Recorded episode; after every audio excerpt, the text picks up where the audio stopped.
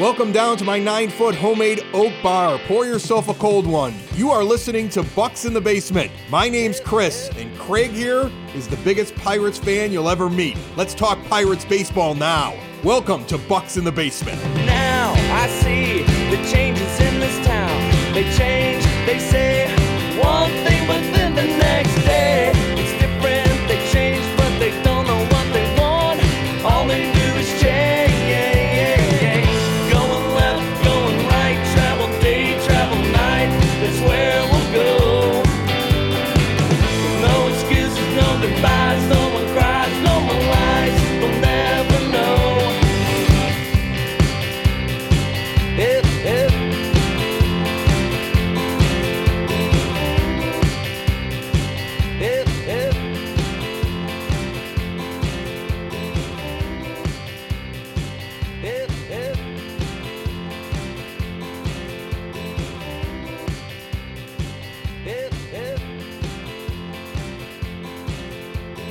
There is a light at the end of the tunnel here. It seems like spring training has been going on forever.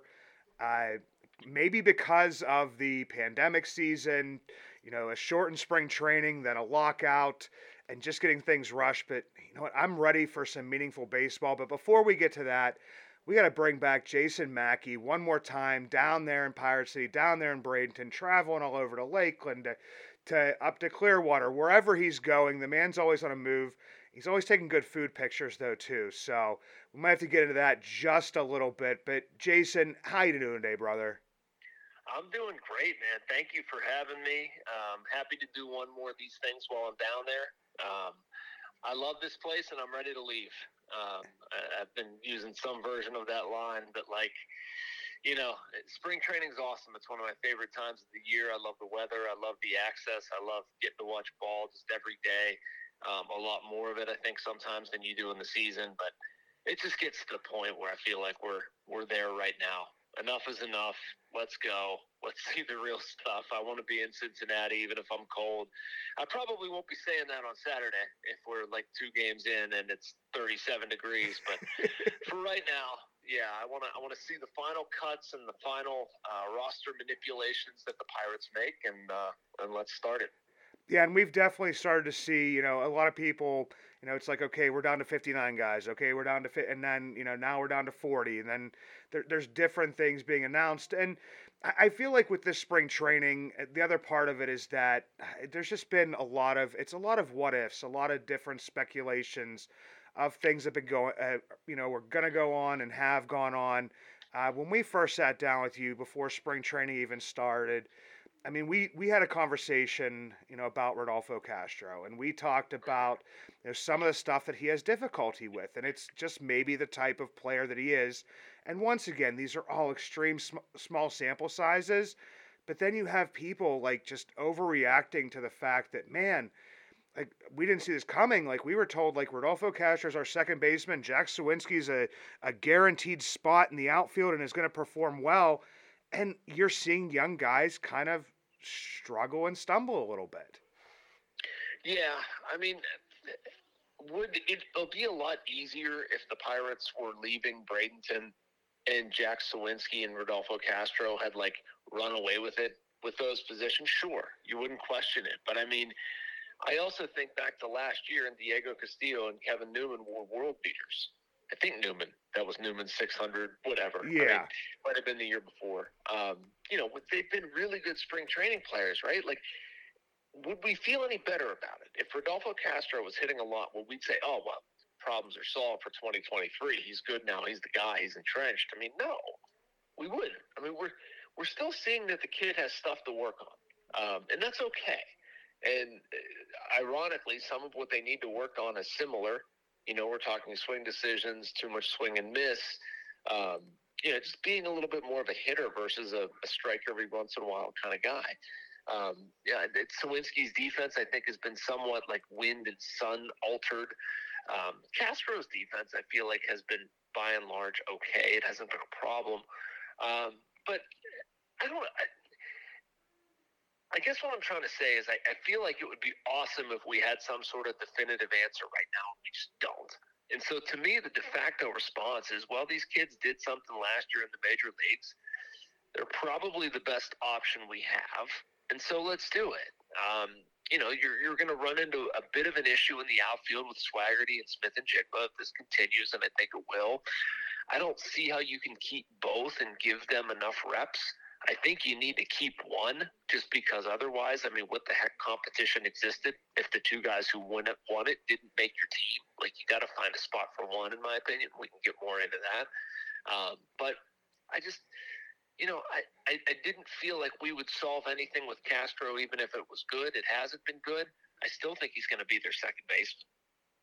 Yeah, and, and I can't disagree with you there. And, and I can't really, you know, question the decision if that's what's made because I mean, if there was a competition, I know that Shelton came out, you know, before the season and said, you know, we don't have the everyday guy, but then you have, you know, a Tucupita Marcano, you have a a Ji-hwan and and those guys, you know, didn't really step up either. And eh, not to say that they're, you know, not going to show up at the major league level at, at some point in time. I mean, that would be absolutely silly to say but they're also guys that you know didn't get as much time as Rodolfo Castro did in the major leagues last year, and to all of his faults, you know, still put together a fairly decent season for you know a quote unquote rookie. Yeah, and I the thing with Marcano, like he doesn't offer anything to me that Bae doesn't, and the upside for Bae is much larger uh, in my opinion, the, the discussion here is between Bae and Castro. And you're looking at Castro and you're saying, okay, this guy can probably put the ball over the fence with some consistency. Um, he doesn't offer you a lot of position versatility, but I think there's more of a hitter in there, at least right now, than there is with Bae. Um, and has he done enough to lose the job, especially with what the competition has looked like with the other guys. And I, I don't think he has. Um, you know, you can roll with Ji-hwan Bae, and, and honestly, maybe they keep Ji-hwan Bae for a bench spot. I don't think that's the worst thing in the world. I think it helps his cause that he can reliably play center field. He can go over to shortstop if needed. I think Castro is a little bit more of a fish out of water over there. But I, I think what you're banking on with Castro is that he is a better hitter. Theoretically, should be a better hitter than Ji-hwan Bae. He hits for what they need. They need guys that will provide some semblance of slug. Um, you know, and, and again, it doesn't mean you need to jettison Ji-hwan Bae. It just means that Castro is probably your second baseman, Bae is going to wind up bouncing. Yeah, and there's where people like we're talking. I mean, about Castro. We're, we're you know mentioning Sawinski and and different stuff to get to that. I mean, people like that's where like this spring training stuff. It's like, well, you know, it should have been an open competition. You know, Jack Suwinski you know, got his shot last year, but now in spring training, you know, Canaan Smith-Njigba and and Travis Swaggerty are tearing it up. So take those two, and I wouldn't mind seeing Suwinski go down to AAA. And I'm just thinking to myself, I'm like, so you're gonna just ignore those 19 home runs? I mean, I know there was the strikeout problems, right, but right. like Yeah, can, can you ignore those? in favor of the grapefruit league? That's what you're going to do. That's what people want them to do. It's astonishing. I, I don't see how how people get to that that that type of decision making, and it's not saying once again, it's not saying that at some point in time, Canaan Smith-Njigba, that that Travis Swaggerty, I mean, they've done pretty much. If you said, okay, these guys did everything that was asked of them, yeah, I mean, it may seem like just a little bit, quote unquote, maybe unfair for you know one or both of them to start out the year in AAA. But it, it was something that you mentioned earlier, Jason. Is is just you know getting these guys at bats. Is there is there going to be enough room to get? You know, you were saying a Swaggerty and a Canaan Smith-Njigba at bats when it looks like you're probably taking, you know, McCutchen as a part-time outfielder, DH, uh, Reynolds, uh, Connor Joe, who has uh, uh, one thing I didn't notice is that Connor Joe likes to steal bases. I saw that and I'm like, man, Connor Joe's like showed a little bit of versatility in his game.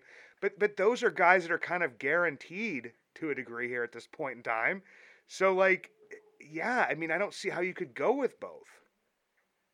Yeah, I don't. I don't. You can't. You really can't. I mean, unless Canaan Smith-Njigba comes in on Thursday after the off day and said, I've, I've, I've learned second base.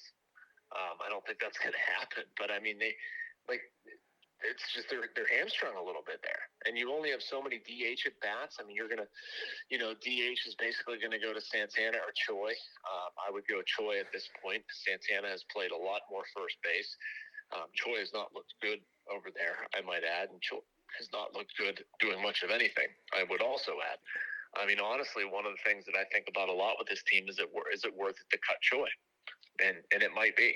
Um, you know, they can.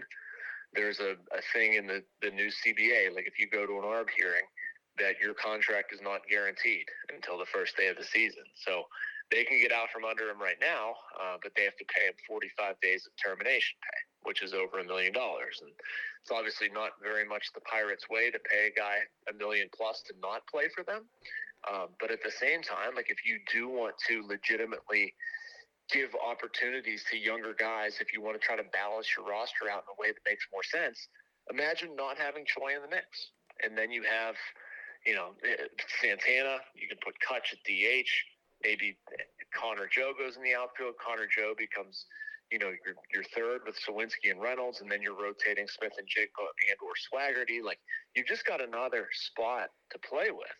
Um, I don't have any intel that they're going to do that, but I mean, at this point, you're going to pay Ji-Man Choi four point six five million dollars to do what? Play for a half a season. You're going to hope to get something out of him enough that it's going to net a, a, prospect when he could be had for a fringe minor leaguer this offseason? Is he really going to hit that much?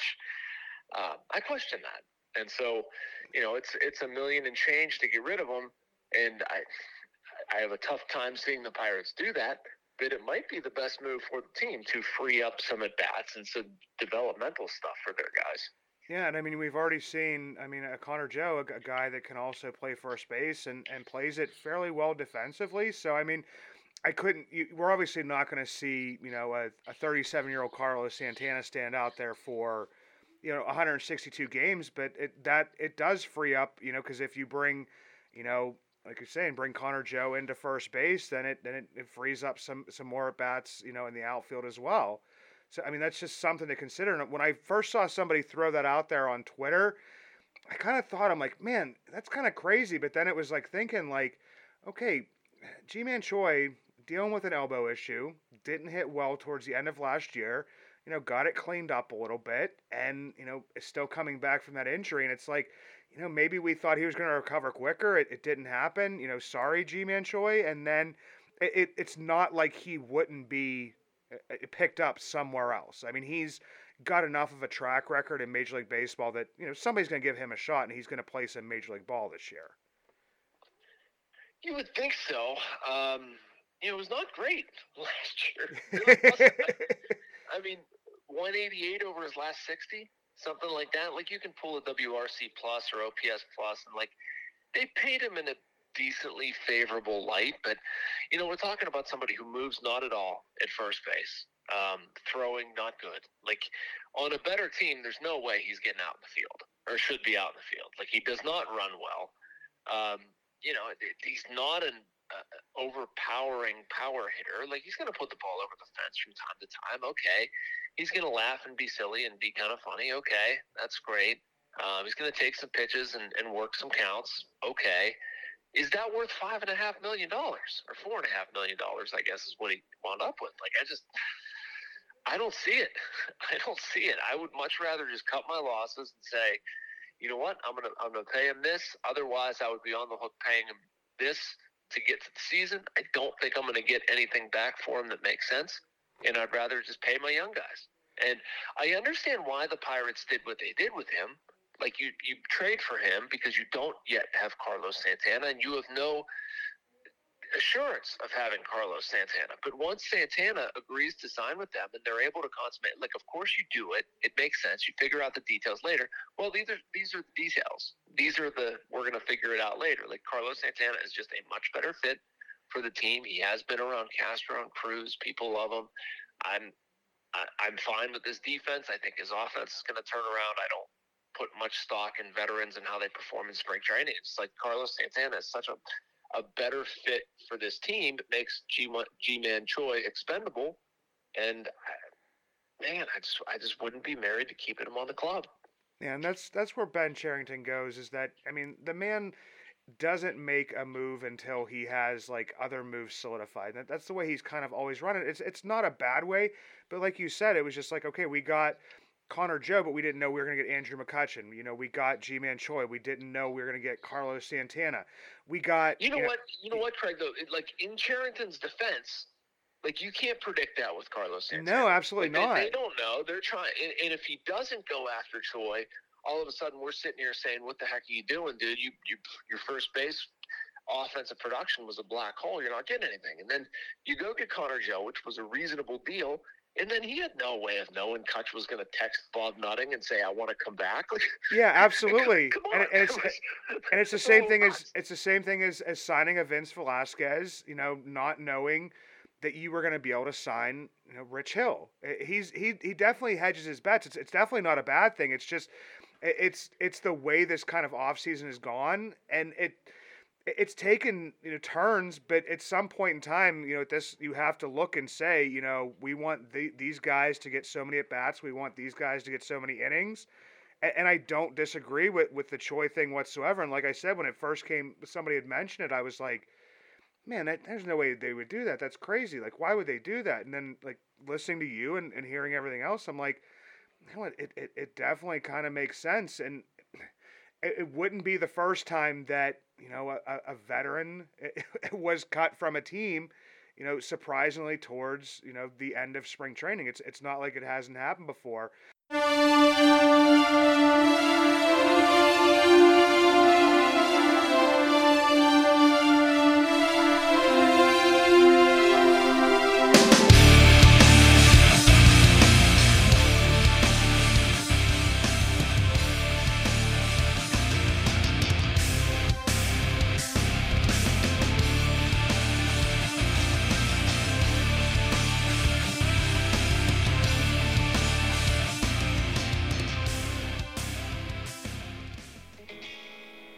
You ever see me out and about in Pittsburgh, you will always recognize me, and not just because of the white beard, but also because the Y that is always on top of my head, the hat I always wear. The Yinzz brand, proud partners with Bucs in the Basement. Three dynasties, one brand, Yinzz. Finally, one brand to rep all black and gold. Follow at Shop Yinzz for new merch drops and giveaways. Order online at WW Shop Yinzz, the emphasis on the two Z's, high quality comfort, lightweight materials, a new modern look for the black and gold, made for Yins by a Yinzer. But one thing like that uh, we've kind of been talking about here is, you know, a lot of you know, overreactions and, and I don't know, underreactions uh, to spring training numbers and different stuff and you can answer this as, as honestly and openly as you, you can. Do you think that in some ways we as Pirates fans and as that we think with our hearts a little bit and we find these guys that we like and if it's not him then it's we almost get upset if it's another guy who performs better? Yes. And i think that's sports fandom in general right? Like, yeah you know you have who you want and you have what what things you want to support and who who you have an emotional connection with or whatever and I'm I'm not here to debate any of that but I mean do I think that like Pirates fans get hooked onto causes? Of course they do.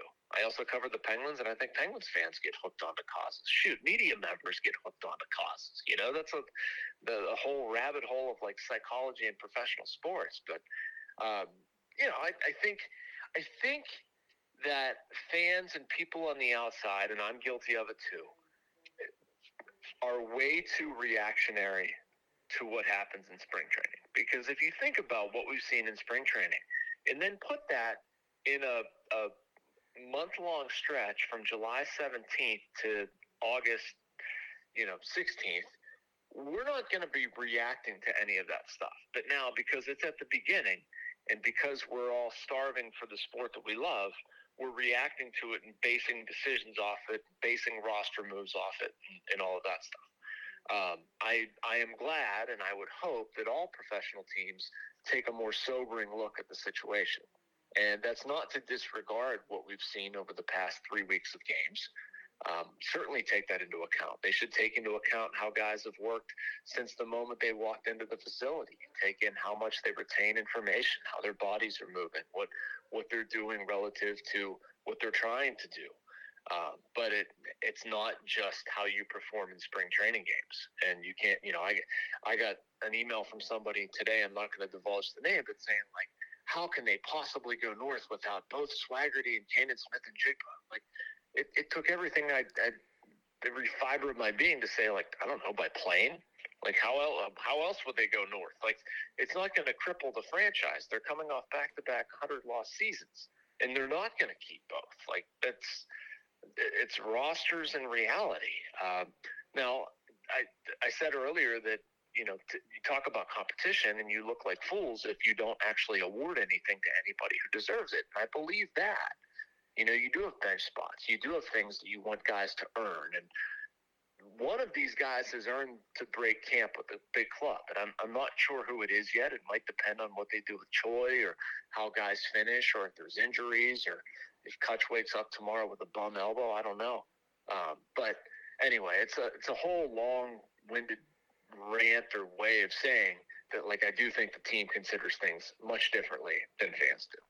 And and a piece of that, I mean, if I threw these numbers out to to Pirates fans, there, there's a guy on our team who had 202 plate appearances in AAA last year, batted 318, slugged 518, hit eight home runs, then made it up to the majors towards the end of the year, got 91 plate appearances, and put together 0.7 war on Fangraphs, 0.9 war on Baseball Reference, and was Wait, wait, around wait. like Can I- 26. Can I, guess who it is?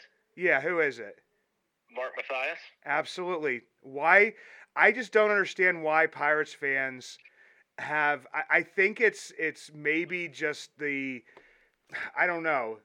It's it's the syndrome of this is a guy who was DFA'd by another team, but if this guy was in the system for the Pirates, we would be clamoring for him to get his chance in the majors. Yeah, yeah, Yeah, because you always think your guys are the best. We want we want all of the.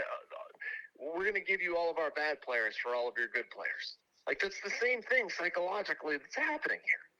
Um, and I understand why. Like it's great. That's why you know you guys have stuff to talk about. It's why I have you know a, a job and I can provide for my family based on this stuff. Like I'm, not about to take a crap on it. Believe me, I'm hugely appreciative. But you know you, you just need to try to put a different hat on sometimes and think about like you know, i- i- is your perception of what's happening skewed by anything? And a lot of times it can be. And, and in this case, I think perception can be skewed by sample size. I think perception can be skewed by, you know, competition, um, time in the game.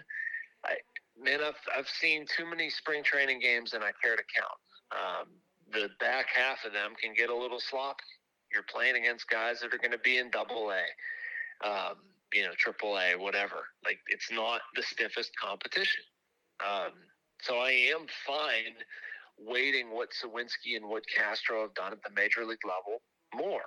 Um, at the same time, just don't be blind to it, right? Like if they continue doing this, if it continues to be an issue with them striking out and not being very good hitters, meaning like you know, you're not putting the ball in play enough, they need to act.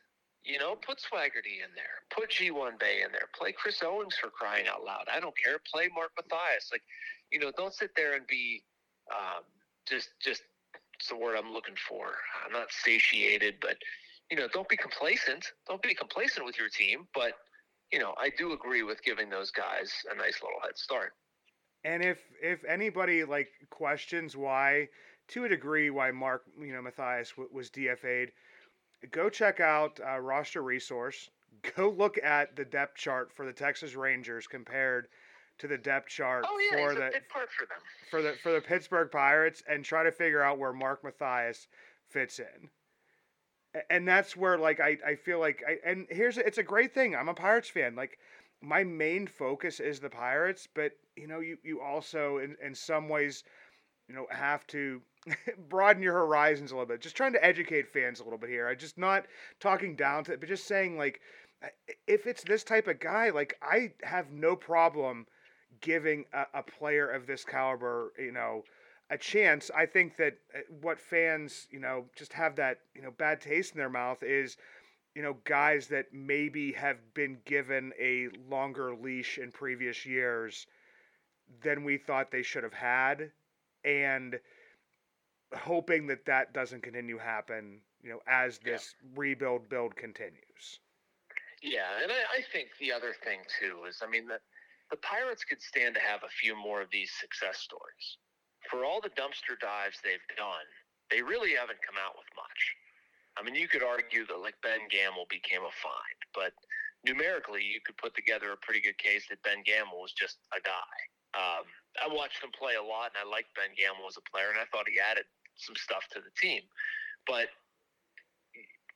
for as many times as they're claiming guys making these, you know, itty bitty trades or, or basically trying to look under rocks and find a diamond, you would think they'd be able to develop something into something. Um, and that that hasn't happened. So like, you know, I, I'd like to see Mark Mathias come to Pittsburgh and have an OPS that is even a reasonable facsimile of what he did at the end of 2022.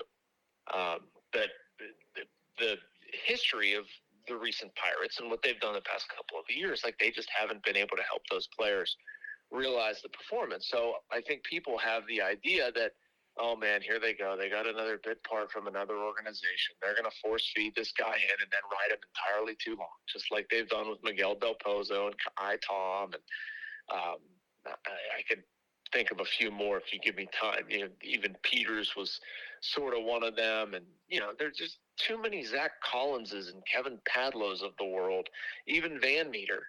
You know, it's not about those guys individually. It's just like this group does have a habit of getting a guy they – they're convinced is going to be good, and they keep riding him, and he stinks, and it just like your fan base wants to kill you.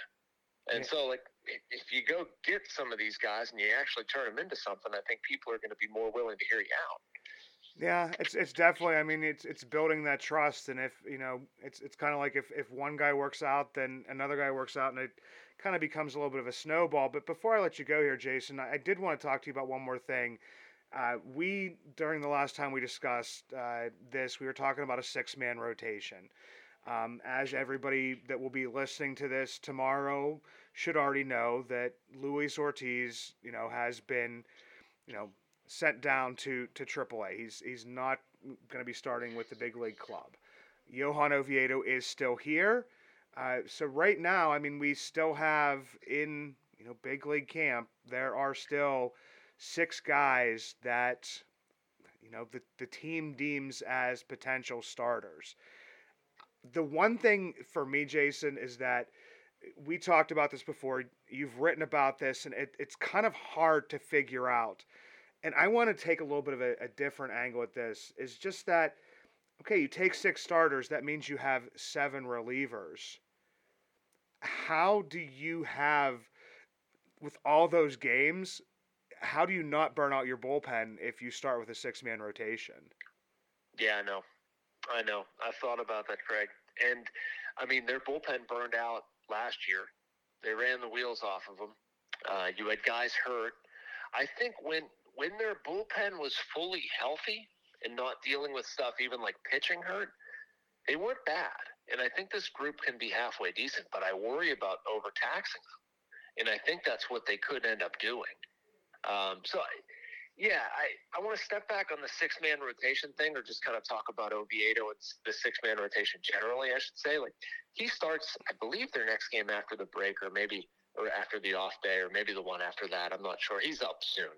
Um, it's going to be really interesting to see how he fares because I feel like if he goes out there and, you know, puts up four or five scoreless, you might have to think about it. I mean, even if it's recency bias, like I'm not basing the entire decision off of that. But, I mean, there's been plenty of him that's been good, and there's been a little bit that's been bad. But the bad has been kind of explainable, and I, I think that you know you could look at somebody like Oviedo and say, you need to start. You need to be in a starting rotation. Um, what that means for the other guys, I don't know. That's the difficult question, and that's something I worry about. As I said at the beginning, where you know, are you overtaxing the guys you have? And then if you run them into the ground, or all of a sudden midway through the season, are they scouring waiver wires again to try to plop somebody in and fill a hole? Um, so your other option then, Luis Ortiz is down. You're uh, obviously you know holding developmental spots for um, Quinn Priester, Mike Burrows. Uh, I do think Carmen Mlodzinski is going to wind up as a, a, reliever. Kyle Nicolas is another guy down there, probably will end up starting. So it leaves basically one spot in a five man. You put Oviedo down there. You could probably make the argument for it, honestly, and I don't think I'd hate it. Um, I don't think he has a lot to gain from from beating up on AAA guys at this point, but I do think he has something to gain from continuing to be stretched out for them to get an actual bullpen arm there, five man rotation, eight man bullpen. We're not going to overtax anybody. So there are victories there. Um, is he going to become a markedly better pitcher? Eh, I, I don't know. Uh, but again, if he goes out tomorrow, or, or, I should say Thursday, I don't even know what day it is down here anymore. uh, if he goes out here the next time um, and struggles, I think he's going to make that decision for them, and he's going to make it pretty easy. They could just say, "Okay, he's going down. We're going to go with the five man. We'll call you when we need you, Johan. Thank you." Um, so anyway, I'll be curious to see how he pitches because I think it might dictate some things. Yeah, and that's the one that, that kind of you know just just wears on my mind. And, and you even mentioned uh, Carmen Mlodzinski. Uh, you know, it definitely looks like a, a bullpen role at least for the the time being is is in his future because I mean that's the one thing that I feel like you can garner sometimes from a spring training game, and it's not that like everything matters, but if a guy comes in and starts on a clean inning and goes a couple innings, and then you're thinking, okay, well then this guy they're looking at as a starter, but then when they started bringing Mlodzinski in, you know, in the middle of innings and stuff, and and kind of just like a what a normal relief role would look like, you know. No, no empty bags, you know, maybe trying to, you know, hold somebody on, different stuff like that. I was like, and eh, it's not saying that that's where his he's going to go for life again. I mean, guys have been stretched back out. Oviedo was made a, a reliever by you know the Cardinals for for a time being, and then had to be stretched back out. But yeah, I mean, at some point in time, you, you only have so many rotation spots in in the majors and in AAA, and then even down you know to Double A with guys pushing up. So I mean, yeah, I, eh, Oviedo. That's that's the interesting one to me. Ortiz I always kind of saw him as AAA just to, you know, kind of polish his stuff up a little bit and see if he is going to make a, you know, major league starter or you know be a a pretty darn good reliever. But yeah, Jason, I I'm just I worry about that six man rotation just because Colin Holderman, you know, coming off an injury, you know, how much right. do you do you want to press him? David Bednar, you know has end up you know with a back injury and, and getting a little bit worn out over the past two seasons. You know, Will Crowe throwing his arm off last year. You know, and I, I, don't know. You you have some guys that can eat innings, but I also don't. I, don't want to throw Dwayne Underwood Jr. to the Wolves again this year, like I feel like he has been the past couple years. And, and, Craig, I want to read to you a comment from Carmen Mlodzinski in a second, but um, I agree with that part. And I also think about what happens if there are injuries? Because this is a long season and there will be. So who are your next calls? What, Yohan Ramirez? I mean, I like some of what Yohan's done, but he pitched like crap in the spring, and I'm not sure I want to be bringing him into a leverage game at this point. Um, Angel Perdomo, Daniel Zamora, like, okay, um, Rob Zastryzny, they've been okay. I'm not sure if I, if if you're team's fortunes and, and protecting leads are banking on those guys in major league competition against the Dodgers. Like I don't like the Pirates' chances. No offense, and I just I would I would much rather see them tread lightly with the bullpen stuff. Um, as far as Mlodzinski, I thought this was interesting, and I, as we're talking here, I, I pulled out my laptop because I, I want to get it right and read this to you. So I asked him, I did a story on him recently. I don't know if people read it or not, but I asked him about his velocity ticking up. It's one of the first things we talked about. He said, I don't know if I have a great answer for you. And also in a bullpen role, I think everybody in the clubhouse as a pitcher, they'd say your velocity is a little higher. Uh, and, and that kind of struck me. Like, you know, in a bullpen role, I said, in a bullpen role, have they told you anything? Said, uh, uh, no, no, no, they haven't. Not really. Like, it was almost like a, uh, oh crap, I said something I shouldn't have. Let me back up. I'm sure that's not quite what it was. Um, but being, you know, there are enough signs there with how he's exerting himself, what his outings look like, how they're using him, what he's saying, um, how he fared, didn't fare, how his stuff ticks up, and, and seemingly helps when it ticks up. Like, I don't know, man. To me, Mlodzinski looks like a reliever. Yeah, and it and it wouldn't be it wouldn't be a bad thing. I mean, to that's where it's like if, if some of this stuff you know could start to work out. Obviously, people had in their minds that you know Carmen Mlodzinski was going to be in the future rotation. I mean, as people make them out, those you know 2025 rotations, you know his name's been mentioned. But if he ends up being a a pretty solid reliever and his stuff plays that way and he can tick up that velocity a little bit. Kid, Ain't kid, nothing wrong with that. You need those guys too. Yeah, you definitely. You, we need, we need, we need all the arms and all the bats we can get, and and to get uh, to bring up to Cincinnati, to bring out to Indianapolis, to bring to Altoona. Let's let's just fill these, you know, spots as much as we can. But Jason, you know what, brother? It has been great talking to you again, man. I always get lost track of time here. I could talk baseball for hours, and luckily you you you uh, you do that for me, and the guys that come on here do it for me because I I know I'm not going to get it from my wife because she'll kind of just stare at me blankly. but Jason, enjoy the rest of your time down there, man. Uh, who anybody that doesn't, if you don't follow uh, Jason on Twitter, please do. Uh, absolutely, I read all the stuff that he's putting out at the Post Gazette. Great articles. And like I said, baseball, meaningful baseball, is on the horizon. Let's go.